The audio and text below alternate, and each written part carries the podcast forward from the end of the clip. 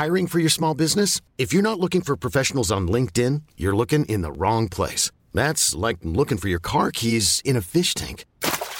LinkedIn helps you hire professionals you can't find anywhere else, even those who aren't actively searching for a new job but might be open to the perfect role. In a given month, over seventy percent of LinkedIn users don't even visit other leading job sites. So start looking in the right place. With LinkedIn, you can hire professionals like a professional. Post your free job on linkedin dot com slash achieve today.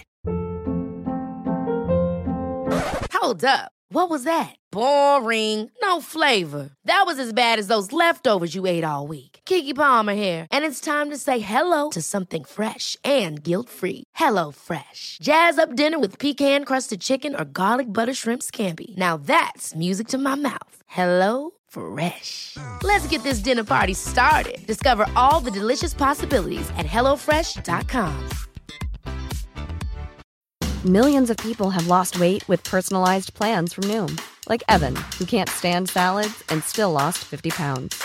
Salads generally for most people are the easy button, right? For me, that wasn't an option. I never really was a salad guy. That's just not who I am. But Noom worked for me. Get your personalized plan today at noom dot com. Real Noom user compensated to provide their story. In four weeks, the typical Noom user can expect to lose one to two pounds per week. Individual results may vary. Hello pod people and welcome back to Classic Ads from Simpler Times. This week we grapple with tragedy in the street and in real life, grope our way through some fake sincerity about fake emus, squabble about whether Mister Blobby qualifies as a puppet or not, and question Roland Rat's choice of friends. You'll gasp in horror as the blame for the loss of six thousand jobs and the closure of eleven factories in the U S is heaped squarely on the shoulders of Jeremy Clarkson, and marvel at the six stages of separation between Nick Kamen and a hamster that died of boredom. All this as we try unsuccessfully to steer clear of postmodernism, and the tables are turned as the questioner becomes the questionee. Thanks for joining us again. I'm Steve Cook, and my co-host is award-winning advertising creative and T V ad director Tony Williams. Together, we're looking at a T V ad for Levi's Stay Pressed clothing that first aired in the U K in nineteen ninety-nine.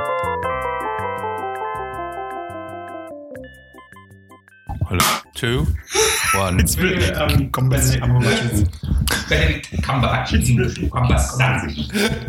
Benedict Cumberbatch eating cucumber sandwiches. He does that on um, oh Mindhorn, yeah, something like that. Benedict Cumberbatch. She's healthy shells. The rain in Spain stains mainly on the plain. And what, what about where's that thing that you said you feel like the, the ragged sombrero on the donkey of life? Where did that come I from? I don't know. It was it was the actor's name. I, he's in he's in the Good Liar. I keep trying to talk to mum and dad about it. I feel like the ragged sombrero on the donkey of life. I don't know. It sounds like some Shakespearean actor. Okay, thanks for turning up, Tones. Oh, we going? Sorry. Okay, hang yeah. on. Is it on? Okay, and seen. I think the audience has definitely seen how the sausage is made now. I'm ready. The year is nineteen ninety-nine. nineteen ninety-nine, ooh. Tony Blair is Prime Minister. The euro currency is launched, but the Brits don't want a bar of it. We're not touching any of that foreign money. We'll stick with pounds and pence. How much, how many euros in a maggie?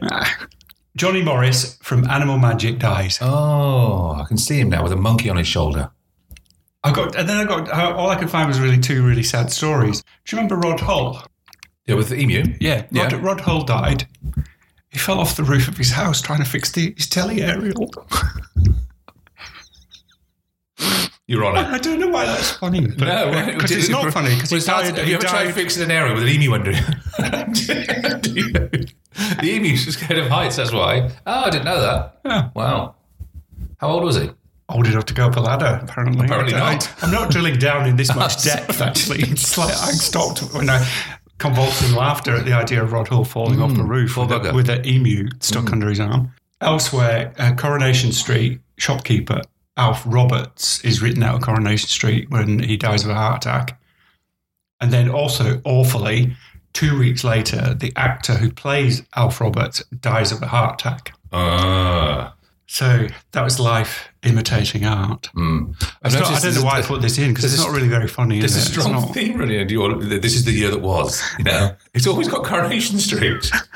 Barry's joined, Susie's left. It's like Coronation Street is the, the spine of a lot of people's lives, isn't it? Mm. You measure the years are eked out by mm. soap opera storylines. So this is the Prime Minister, and guess what happened in Coronation Street? Yeah. Yeah. Yep. If you don't ever watch, just watch Coronation Street. That's the format of the podcast. A Broadcasting Standards Commission survey indicates that many viewers believe sex is used on television in order to boost ratings. Mm.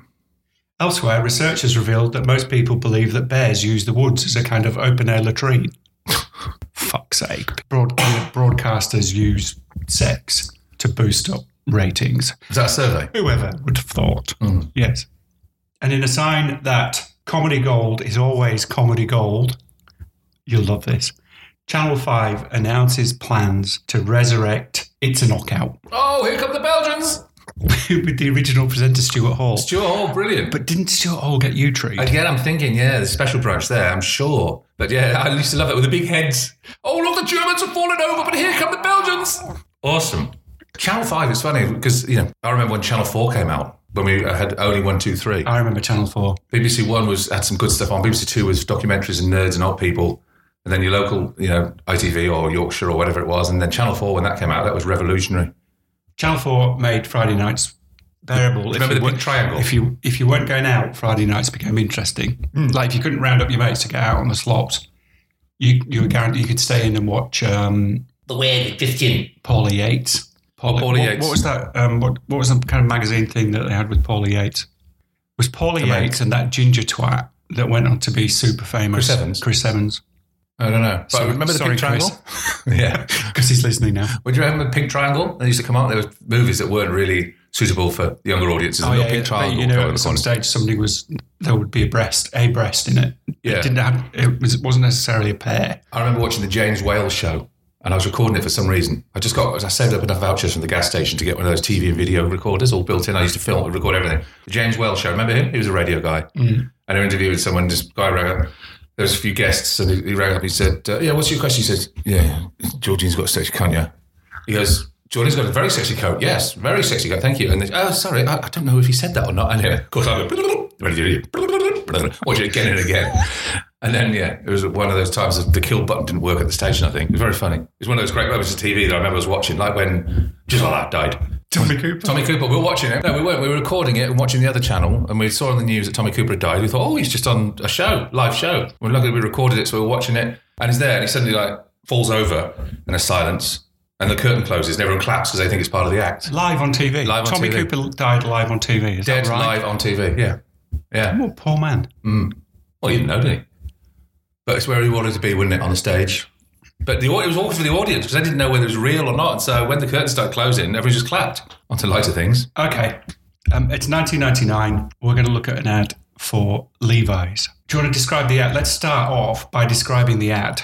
I know normally we have a chat about it and then we describe it. But if you can describe the ad, then we'll get into talking about it. So let's do the middle ad, the one with the cop. So the ad is, shows... Oh, I should, hang on, sorry. I should really watch it. Do you want it in detail or just general? So, do you want my notes? Because I've I, I picked out all the bits. Oh, that you, I why don't you describe it for a change? Okay. Okay. In a change of roles, in a role swap. Right. Why don't you describe the ad? Because this is probably one of the most creative, if you like, ads, aloof ads. Ever. No, one of the more postmodern, harking back to, ads. Harking back to the last so episode. From a, from a, do you describe it from an audience perspective? Okay. So we open on a car driving down the road. It's obviously in America because it's a left-hand drive car. We're looking through the window, and the right hand in the right-hand window is a yellow puppet, which is dancing along to some techno music. The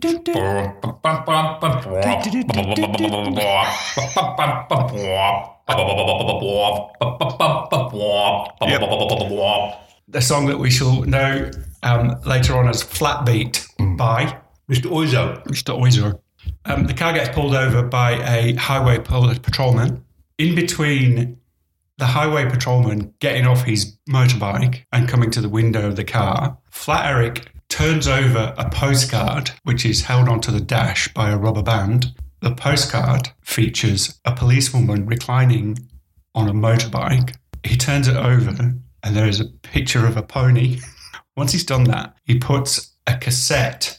So he turns off the techno music, pushes a cassette into the stereo, and it starts playing a song called What's Happened to Me. It's a country and western yeah. song by a bloke called Don Gibson. Flat Eric then miraculously comes up with a monkey ornament. You know, one of those bobbling ornaments? Bobbleheads.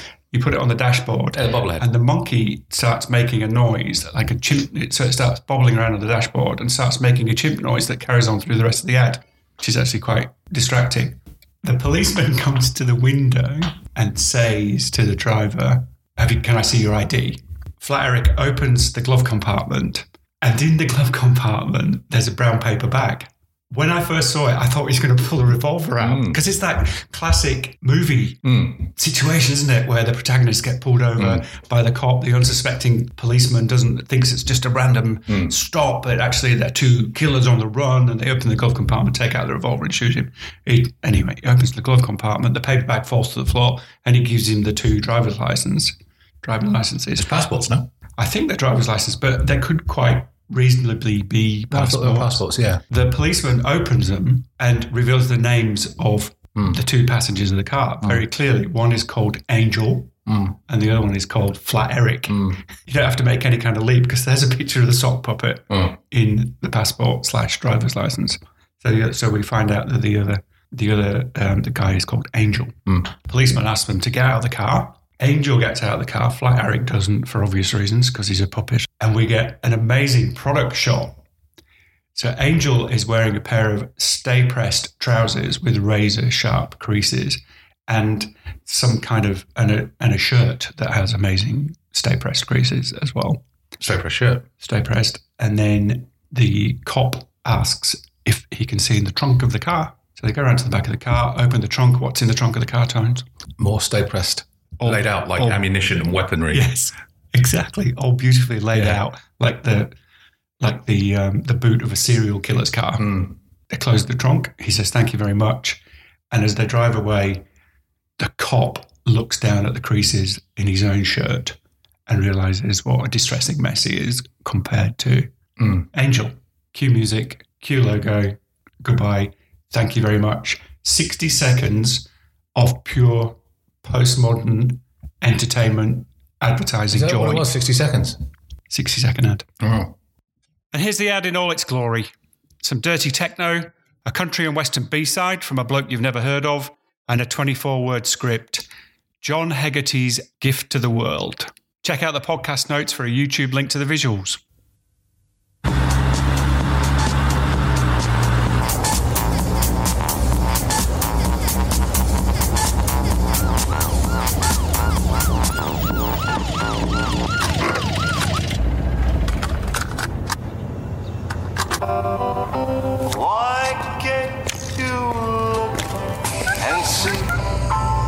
I see your papers, please. What really happened to me?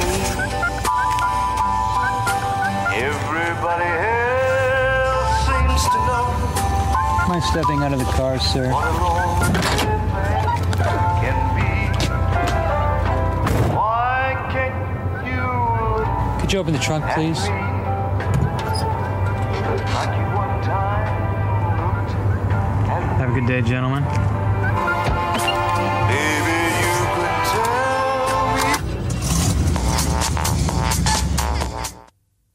What do you think of them bananas? I think it's interesting. So let me ask you for a change. What do you think the message was there? What's your outtake, takeout? Oh, in some ways it's really complex. In some ways it's not. And okay. we're, we're back to that thing where, you know, we're back to advertising as entertainment. So if you were so inclined, if you were... But what's your takeout? My takeout mm. was that it's a fucking piece of genius work mm. that Levi's were in a barrel load of trouble and had... attempted to advertise their way out of it with, let me give you, see if, let me see if you recognize any of these ads. So in the period between the Nick Kamen mm-hmm. denim ad and when these ads came out, mm. Levi's got into trouble because of the Jeremy Clarkson effect on denim sales. Mm. So Levi's stopped becoming cool because middle-aged men were seen to been mm. wearing them. Levi's sales have dropped thirteen percent in a single year, the year before this ad ran. In a single year, they had to close eleven of twenty-two factories in the United States. Mm. Do you remember them trying to advertise their way out with an ad which featured a child trying to fit a square peg in a round hole and then finally forcing the square peg into the round hole with a hammer? No, I do not. No. Do you remember an ad that featured a deeply ordinary nineteen fifties businessman showing off the accoutrements of his life, which included six wives? No, sir, I do not. Do you remember a man in a shopping mall with no trousers on? No, I do not. And do you remember a hamster that died of boredom when the wheel in its hutch broke? Mm, I do not. Kevin the hamster's death hmm. upset so many people that the ad had to be pulled. Wow. So all those ads ran in the period after Nick Kamen and before this ad. I don't remember anything. No, none of them. I literally, I've never no. seen them on a reel. No, neither have I. Never seen anything. Yeah. The Levi's marketing director at the time is a woman called Amanda LaRue, is on record as saying that what she wanted was to make advertising that positioned Levi's as hip and underground and cool oh. again. That's like a suicide brief, isn't it, for an advertising agency? Mm. Realistically, if somebody comes to you and says, I've got a global brand, it's on its arse, I want you to make it surreal, hip and cool, there are so many ways to fail at that brief. Well, at least you didn't say make it award-winning. At least you didn't say make me famous, mm. because Amanda LaRue is not famous. Mm. John Hegarty is famous mm. in a kind of advertising way. Mm. Sir John. So that was the brief that B B H got, was to make surreal advertising, to mm. make Levi's hip and feel underground. Interesting. They got this script together. John Hegarty went to pitch it to the client mm. and he took them through the whole ad in the way that I've just taken you through the whole ad, except he didn't tell the client that one of the people in the ad was a sock puppet. Really? That's how he sold it. Really? Yep. He didn't he didn't tell them until right at the very end. So he's going through a script which is a Thelma and Louise style idea. He's mm. saying that we, you know, we're hooked up with two really cool people mm. who are on the run, Thelma mm. and Louise style. And what he didn't say is that Kevin the hamster has morphed into Flat Eric. Mm. As you know, I asked him how he sold that ad when we used to work there, and he was in Singapore.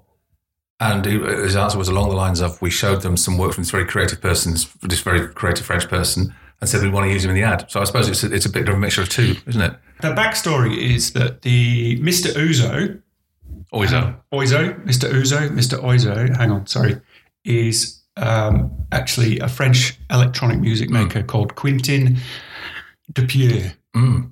Dupieux. Did De, you know that? Dupieux. I don't. I don't. Dupieux. No, it's not Jean Paul or Dupieux, isn't it? My French isn't that flash, but uh, Quentin Dupieux. Mm-hmm. He had released a video for a piece of music that he'd done, which wasn't the music that's used in the ad, but Flat Eric had appeared in that, mm. and then he'd sent his reel.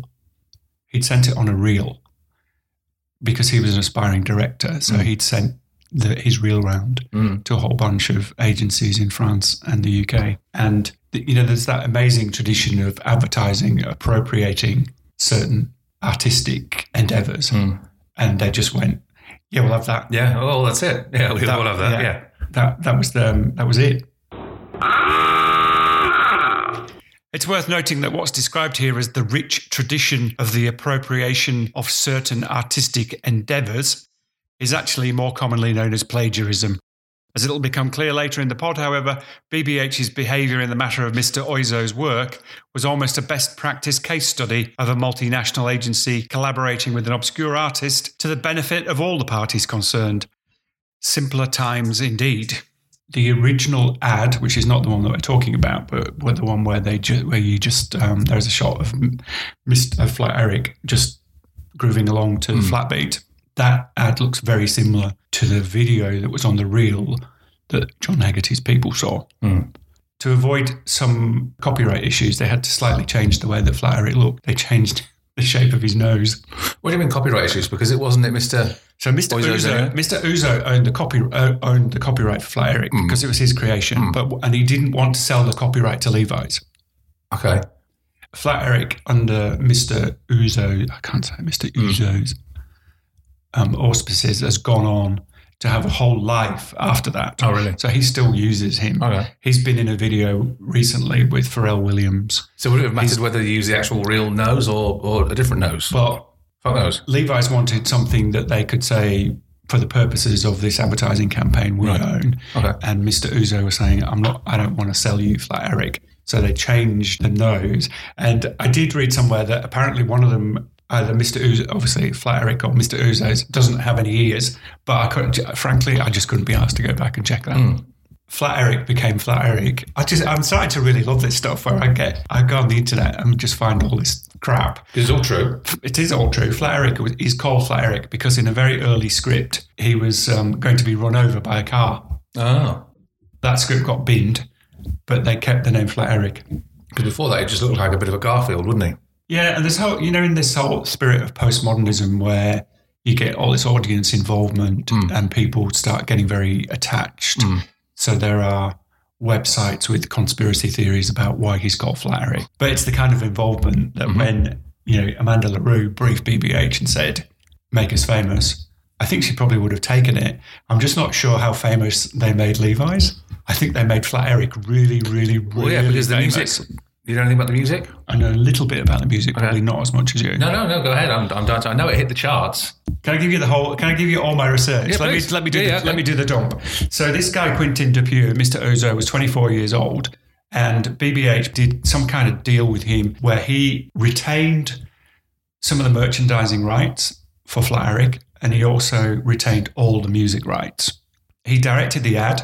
He's twenty-four years old. He had a bit of a reel going, and he basically had a bunch of friends. So his D O P was his best mate. In the original video that was on the reel, the bloke in the car, Angel, became the guy in the... So basically, Quinton got all his mates together, his D O P mate, and he got Angel, the star, the human star of the ad, and a gaffer, and a, they're all from Paris, they're twenty-four, they're all fucked up all the time, and they all went to L A and dumped a half million pounds making three ads in L A. How amazing would that have been to have done nothing and then next day, Levi's go, here's a half a million pounds. Yeah, pretty good. It's only upwards from there, isn't it? Yep. So there's no C G I in the ad. No, Flat Eric's real. Nothing at all. Flat Eric was made by Jim Henson's from. I was going to say from the Muppets, Puppet Factory in London. But yeah. He already existed. Oh, they remade him with a different nose. That's why Frank Oz's line flat yeah, out. But, that, but also, you know, it's like working on a mm. shoot. So they had to have stunt one. They had to have three versions Body in double. Case one got, got lost. Sick. And apparently, the woman that took all the props over on the plane took one over and put it on the, on the chair next to it. Oh, God. But, you know, it's like some little production yeah. assistant has been charged with getting Flat Eric I've to Los Angeles. I've taken separate flights back from, from crew to make sure we all get back with tapes and everything. Yeah. It's true. Yeah. Wankers. The track's really interesting. So the track on the ad, which was which ultimately became Flat Beat, Quinton, or let's call it, are we calling him Quinton or are we calling him Mister Oizo? Call him whatever you want to call him. Mister Mister Quinton. Did you not have to call me late for dinner? Mister Quinton says that he wrote a twenty-second loop of Flat Beat, the music in the ad, the day before they started shooting. Well, you wouldn't have believed it, would you? Listen to the complexity of it. But all his music sounds like that anyway, doesn't it? Like, he says he wrote that loop the, right. the day before. Quite possibly. When the ads aired, it blew up so quickly that he had to make a three-minute version, a dance track that became, you probably know more about this than me because you were involved in kind of dance culture. I wasn't. But, you know, the three-minute version of Flat Beat went on to become number one in the U K, Germany, Norway, Belgium, Austria and Italy. Mm. I completely believe that, yeah. Especially in Germany, in my view. It's very much like an Ibiza track as well, isn't it?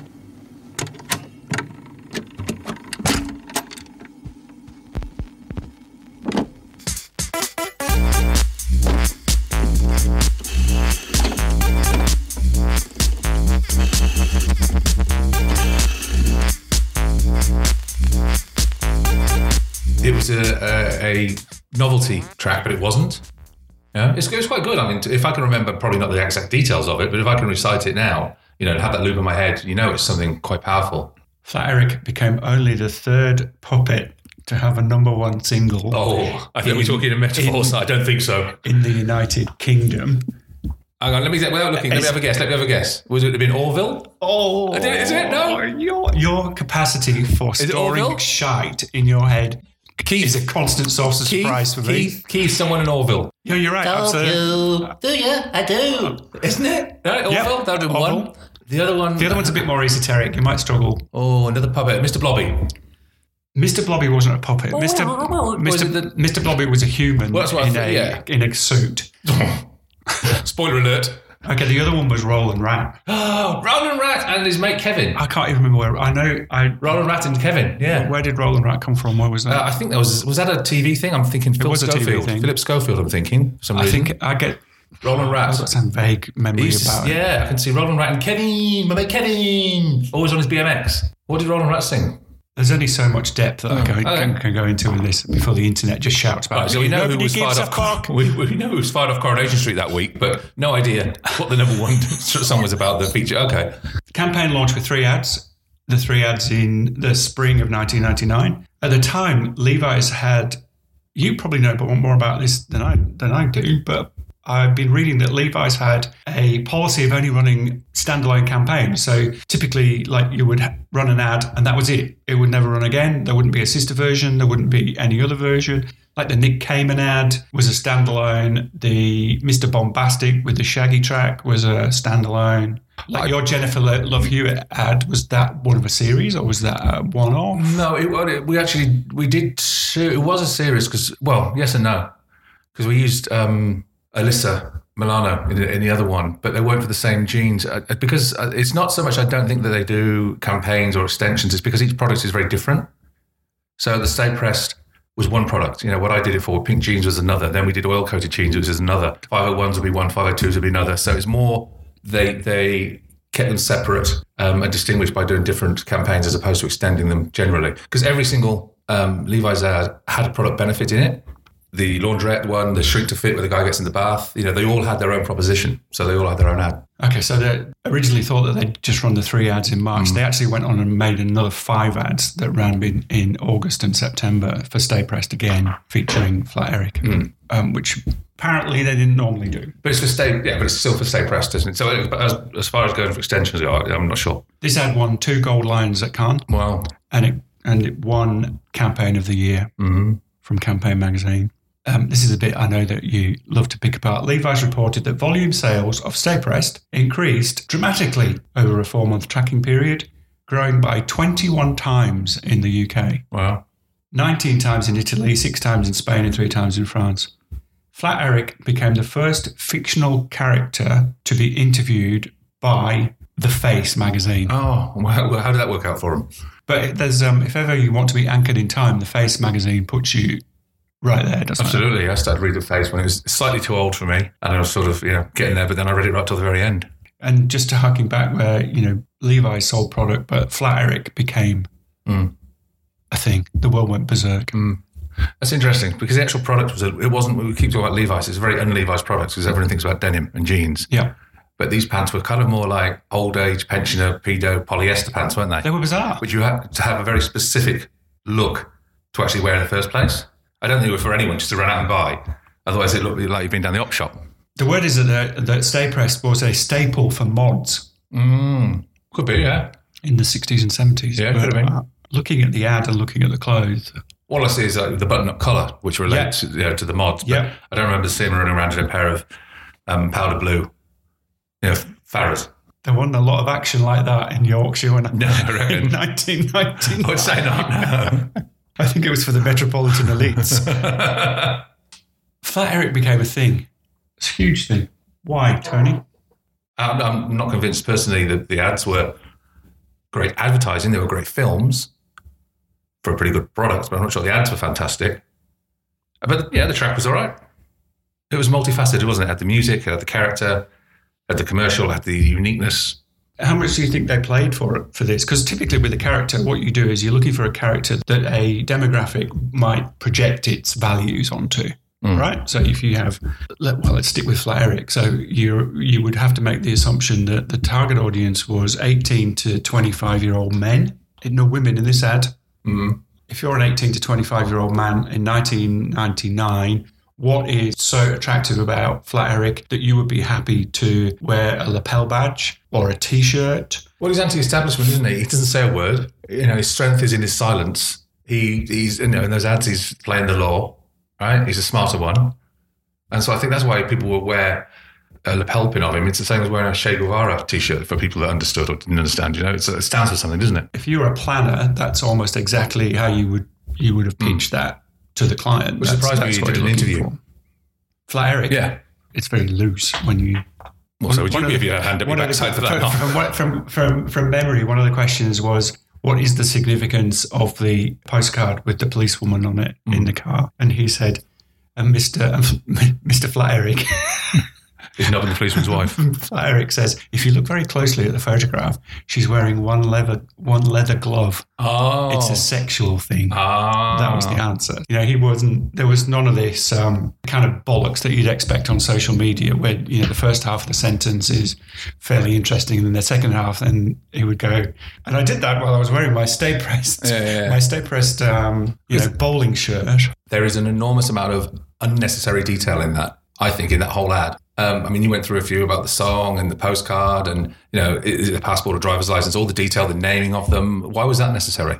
And I think, think if you're Jen, John Hegarty, you're you're selling this to the client and saying that we are, we are creating a world. Mm. We are creating a world. And if you're creating a world, detail is important mm. because we're trying to move past caricatures, we're trying to move past stereotypes. Essentially, what we're making is a sixty-second movie mm.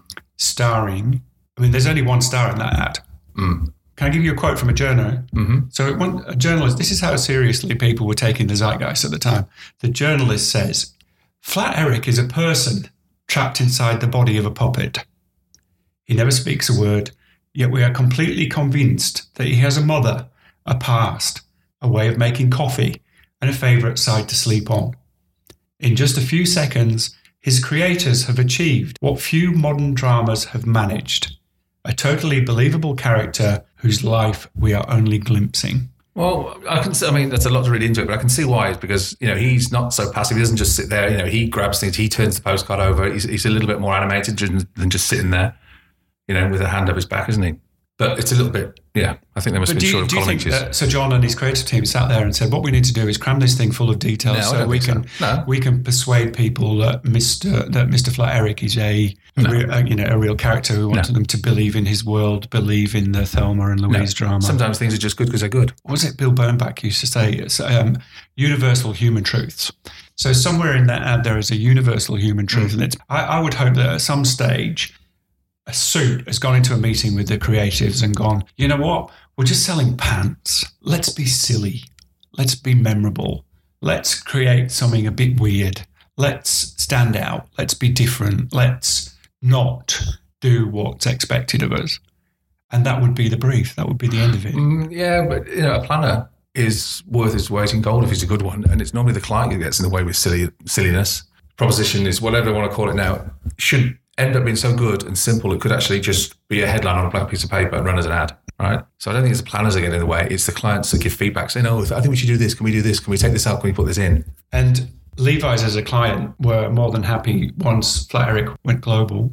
They were more than happy to take the credit for having the courage to run these ads. Well, yeah, they did. The, the reality is that John Hegarty had to pitch that concept three times. Mm. The first time, he didn't even tell them about the puppet until the end. And they had to have two further meetings involving virtually every member of the agency and the Levi's client team before mm. Levi's would go anywhere near it. Mm. But you know, at the end of the day, what's on the screen is the evidence, isn't it? So... they did. So no matter how you get there, at least they did it. So I guess they should take some credit in the end. Yes, because they got there in the end. Mm. Risk aversion at the client end of relationships kills ads like these normally. I guess the point being is they got there in the end, which made this ad stand out. But how many times didn't they and how many other clients exactly. didn't there in order that. For this one to be a standout? I mean, generally speaking, clients are poor at their jobs. I was just going to say, just hold that for a second. What I think it would be say, you know, when you suddenly have to reinsert words in a movie, and he goes, I think clients are pretty lovely. Hey, you called John, and you should insert another nice word there. Clients are pretty amazing. I mean, a lot of the times you go into a you go into a room to pitch an idea, and you're working on the understanding that what a brand needs is uh, it needs standout work, it needs to cut through, and to do that, it has to be a little bit daring. The client has to be a little bit courageous, and you're making the assumption that the client understands that. And most of the time, they either don't understand that, or if they do understand it, then they haven't got the balls to run the work. Yeah. Yeah. I mean, you know, the way we talk about sometimes we pick out an ad and talk about it as if it's a Halley's Comet amount of times it passes, you know, by us. This opportunity happens in agencies nearly every day. You know, when we talk yes. about trying to convince a client to do this and it had to be this, it's like it's some monumental moment, but it's not. It's an everyday yeah. occurrence. Yeah. So I don't think we go into meetings with clients trying to convince them that it needs to be this, it needs to be that. We just do what we do, and hopefully, you know, all the stars align. I mean, the bottom line is that every single day of every of every week, clients walk into advertising agencies and kill great ideas. Oh, God, yeah. Yeah. Every single hour of yeah. every single day of every yeah. single week. But if it didn't, we wouldn't have the great ideas. In order yeah. to make some great, they have to kill all the all the other ones, don't they? And very very early on, I was told that clients get the advertising that they deserve. Mm. I think Amanda LaRue probably got the advertising that she deserved with this one, don't you? I think it's right up her street.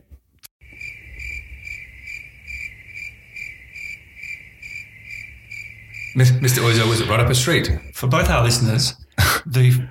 The French translation of the word rue is street. Anyway, okay. Gutless average process-driven marketing graduates get gutless average process-driven work. Who said that? Me. Oh, good. I thought it was Winston Churchill or something. The fourth-rate suit. Great. No, I feel better now, actually, having unburdened myself of that. So I think it's scoring time this time, and you're the one to score. You know, normally you ask me about craft, creativity, et cetera, et cetera. But I think it's because you feel so passionate about this this ad, and I'm really curious to see what you give it. So why don't we start with your, start with your scoring? Um, I think normally it starts off with craft? Brand. Brand, okay. I think it normally starts off with brand. So what's your score for brand? I'm giving it a solid three point five for brand. three point five. I'm giving it three point five because there are multiple issues. I think that the ad is actually a victim of its own success to a certain to a certain point, because people, and even people like us, I think, although it's twenty years later, the ad gets referred to as the Flat Eric ad. Mm. Nobody refers to it as the Levi's ad. True. It is the, it is the Flat Eric. Uh, yeah, hardly anybody would be able to recall Stay Pressed either, I would say. I think the mm. recall on Stay Pressed is pretty much zero. Mm. I'm not even sure Stay Pressed exists as a brand mm. anymore. I, I certainly have not seen it for sale anywhere. You think the, the, the category folded? The category folded. It could be. Ladies yeah. and gentlemen. three point five. Do you think that's unfair? Mm, no, not really. I think, yeah, I think it's it's more than fair, considering most people couldn't recall the brand or the product. I think three point five is quite generous for branding. So if the brand is still around, I think it's fair to be able to say, well, that's a great ad, mm. but everybody calls it the Flat Eric ad. Nobody yeah. fucking calls it the Levi's no. ad. No. And if we're questioning whether the brand is still around or that, that product is still around, then, no, I think that's a fair score. Okay. And the next category is craft, is direction. The next category is creativity. The next category is casting. Okay, the next category is casting. Casting, I've got to give it a five. Casting. Oh, five. Yeah. Somebody cast a puppet. They could have had Miss Piggy, they could have had Kermit, could have had Fonzie the Bear, they could have had no, so many others. They could have had Orville. No. Already a number one. The, part of the reason that I love this ad so much is the idea that to come up with such a great ad, irrespective of whether or not it's good for the brand or not, I just love the ad. The world turns. So Mister Quinton makes, oh, his, no, makes his video.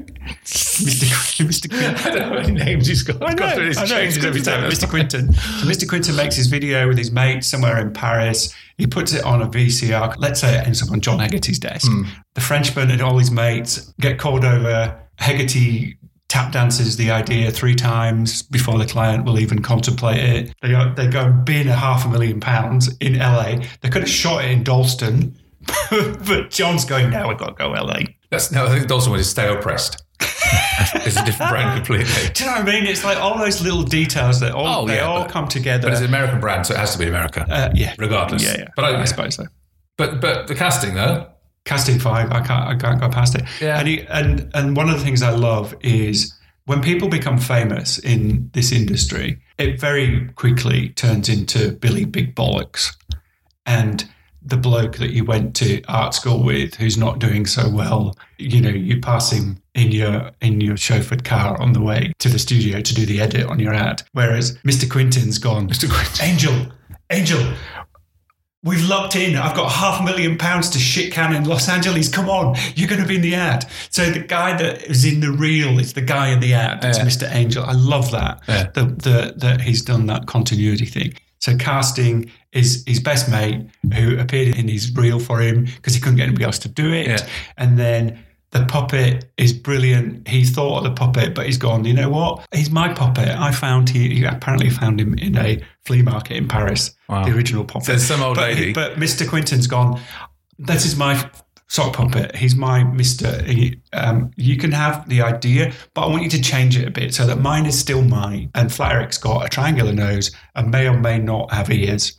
Because Mister Quinton's gone, fuck it, I don't really want the money that much. Also, I love the copper. I think. Oh, yeah, no, I thought you were going to tell me that he was, did you recognise the copper? He was the father-in-law of the woman that killed herself in Dallas's next... I thought you were going to tell me something I like that. I didn't get that far. It does look familiar. Because what happened is that Flat Eric became so immensely popular that there is not a single column inch of newspaper coverage, re- reportage, anything at all about Angel. Well, I, you know, I, I, I couldn't remember his name until I couldn't recall his name until he just mentioned it. He gets no. Not press. Got nothing to do with Los Angeles. Any sort of subliminal link there. No, no press. He's got no press. He's got nothing. And mm. he's fifty percent of the Thelma and Louise part of the mm. deal. And the cop, nobody knows who he is. Mm. He he doesn't appear. But the casting as a highway patrol policeman, I thought was great. Mm. Down to the um, he's slightly balding. He's he's a little bit overweight, but he's not. Oh, he's got that paunch, yeah. He's yeah. probably going to lift Flat Eric out, yeah, Eric out of the window and just kick the shit out of him. Five.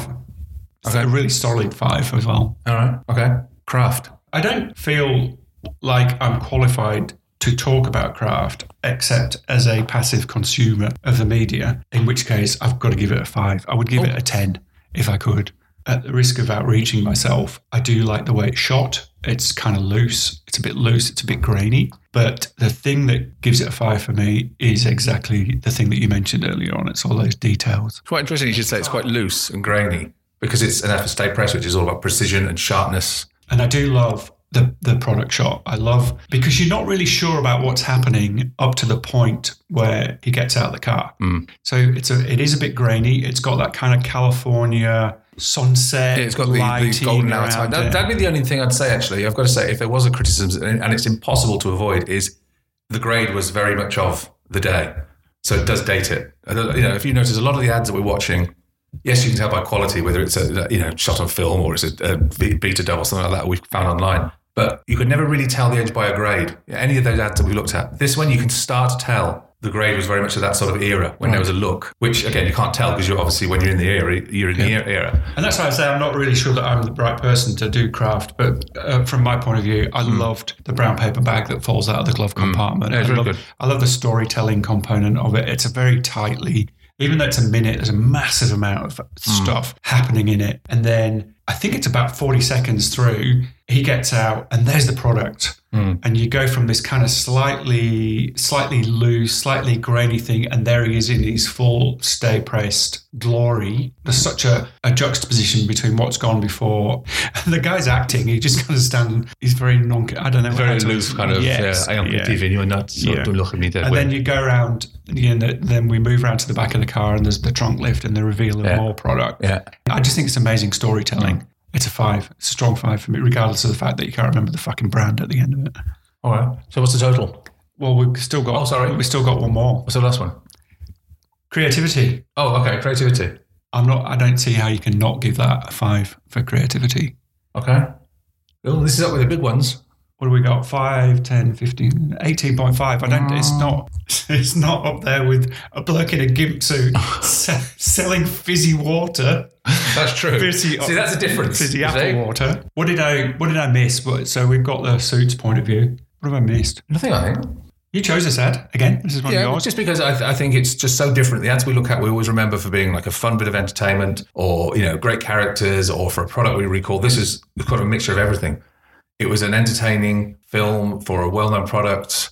Oh, sorry, well-known brand with a little less known um, product, but just so quirky and different that extended into the you know the rest of the fabric of society, if you like, than than a regular ad. So it was worth looking at and scoring, I think. Yeah. From the agency's point of view, strategically, cre- um, the idea of creating a character is quite risky, isn't it? The T and C's that was their it wasn't their character.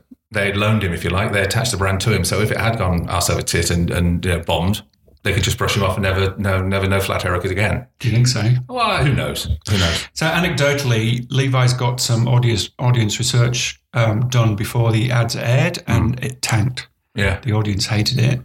And they Often went, back, they went back to Hegarty, and John said, well, you spent half a million dollar, uh, half a million pounds on it. Mm. It's a sunk cost. You might as well run them and see what happens. Yeah, true. And the rest is history. Mister Mister Flat Beat. Mister Quinton Ouzo's Flat Beat, man, became a global phenomenon. That yeah. thing shifted so much merchandise, became a part of the zeitgeist, was interviewed in all seriousness by The Face magazine. I mean, this strategy works.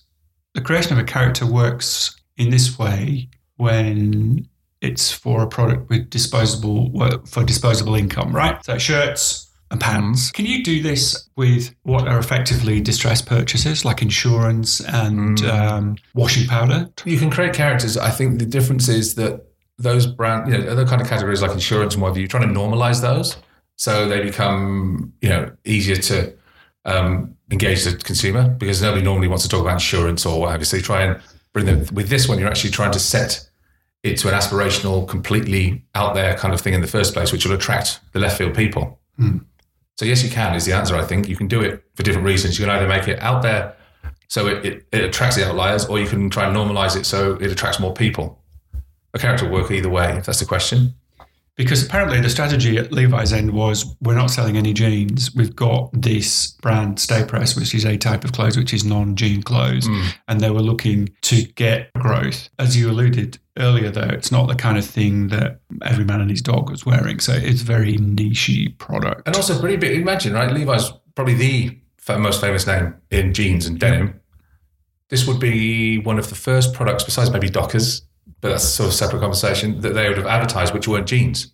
It's like Ford suddenly selling sneakers, you know? How do you accept them doing that? Because it's it's not a jeans ad, is it? It's a clothing. Yeah. And you say, yeah, Levi's, that's very different to start with, isn't it? Yeah. I really enjoyed talking about this ad. That was good. I can tell. I love I love this ad. And, you know, it's not true. You can't overanalyze shit sometimes. Sometimes you look at this and you go, oh, God, what a bunch of wank that is. It's basically a puppet. But everything has a reason.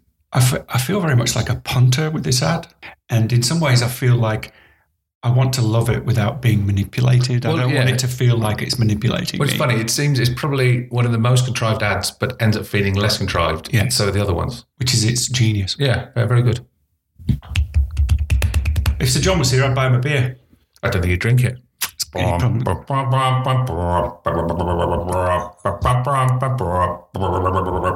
Thanks very much, Tones. Thanks, Mister Oizo. Flat. Mister Thank you, Mister Tony. You're welcome. I really enjoyed that. It was, it was good, great. Thank you. I love that ad. Thank you. Stay pressed. Lovely work. See ya. Laters. Sorry. I was getting uneasy. Rocking. Sorry, I'm not going to say it. Right, so that, just rocking uneasily. Come back. It's now rapidly becoming traditional for Tones to end the pod, rocking from side to side on his chair and chewing his knuckles, looking like a four-year-old boy, trying to hold off the inevitable until the end of a particularly gripping episode of Thomas the Tank Engine. On a side note, I did try to explain to my four-year-old that it's perfectly normal to shit your pants from time to time, but he's still taking the piss out of me. Thanks for giving us a listen this week, as usual. You can hit the subscribe button if you fancy listening to two middle-aged men talk about old T V ads and laugh at their own jokes. Until next time, thanks for listening to Classic Ads from Simpler Times. We'll catch you soon.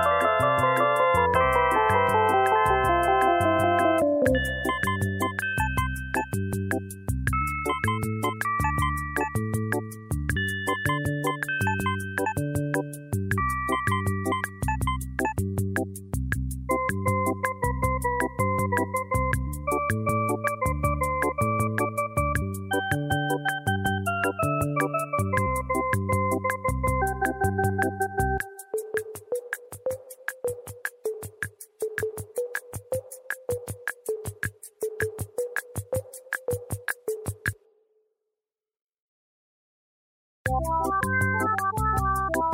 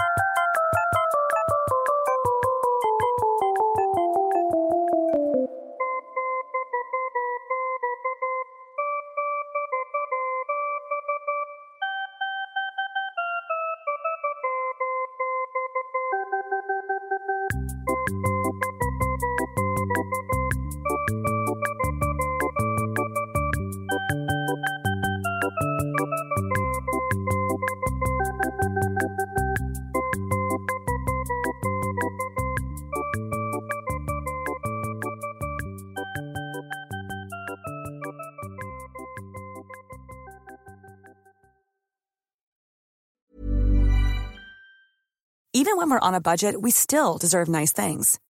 Quince is a place to scoop up stunning high-end goods for fifty to eighty percent less than similar brands. They have buttery soft cashmere sweaters starting at fifty dollars, luxurious Italian leather bags, and so much more. Plus, Quince only works with factories that use safe, ethical, and responsible manufacturing. Get the high-end goods you'll love without the high price tag with Quince. Go to quince dot com slash style for free shipping and three sixty-five day returns. Ever catch yourself eating the same flavorless dinner three days in a row? Dreaming of something better? Well, HelloFresh is your guilt-free dream come true, baby. It's me, Keke Palmer. Let's wake up those taste buds with hot, juicy pecan-crusted chicken or garlic butter shrimp scampi. Mm. Hello Fresh. Stop dreaming of all the delicious possibilities and dig in at hello fresh dot com. Let's get this dinner party started. Even when we're on a budget, we still deserve nice things. Quince is a place to scoop up stunning high-end goods for fifty to eighty percent less than similar brands. They have buttery soft cashmere sweaters starting at fifty dollars, luxurious Italian leather bags, and so much more. Plus, Quince only works with factories that use safe, ethical, and responsible manufacturing. Get the high-end goods you'll love without the high price tag with Quince. Go to quince dot com slash style for free shipping and three sixty-five day returns.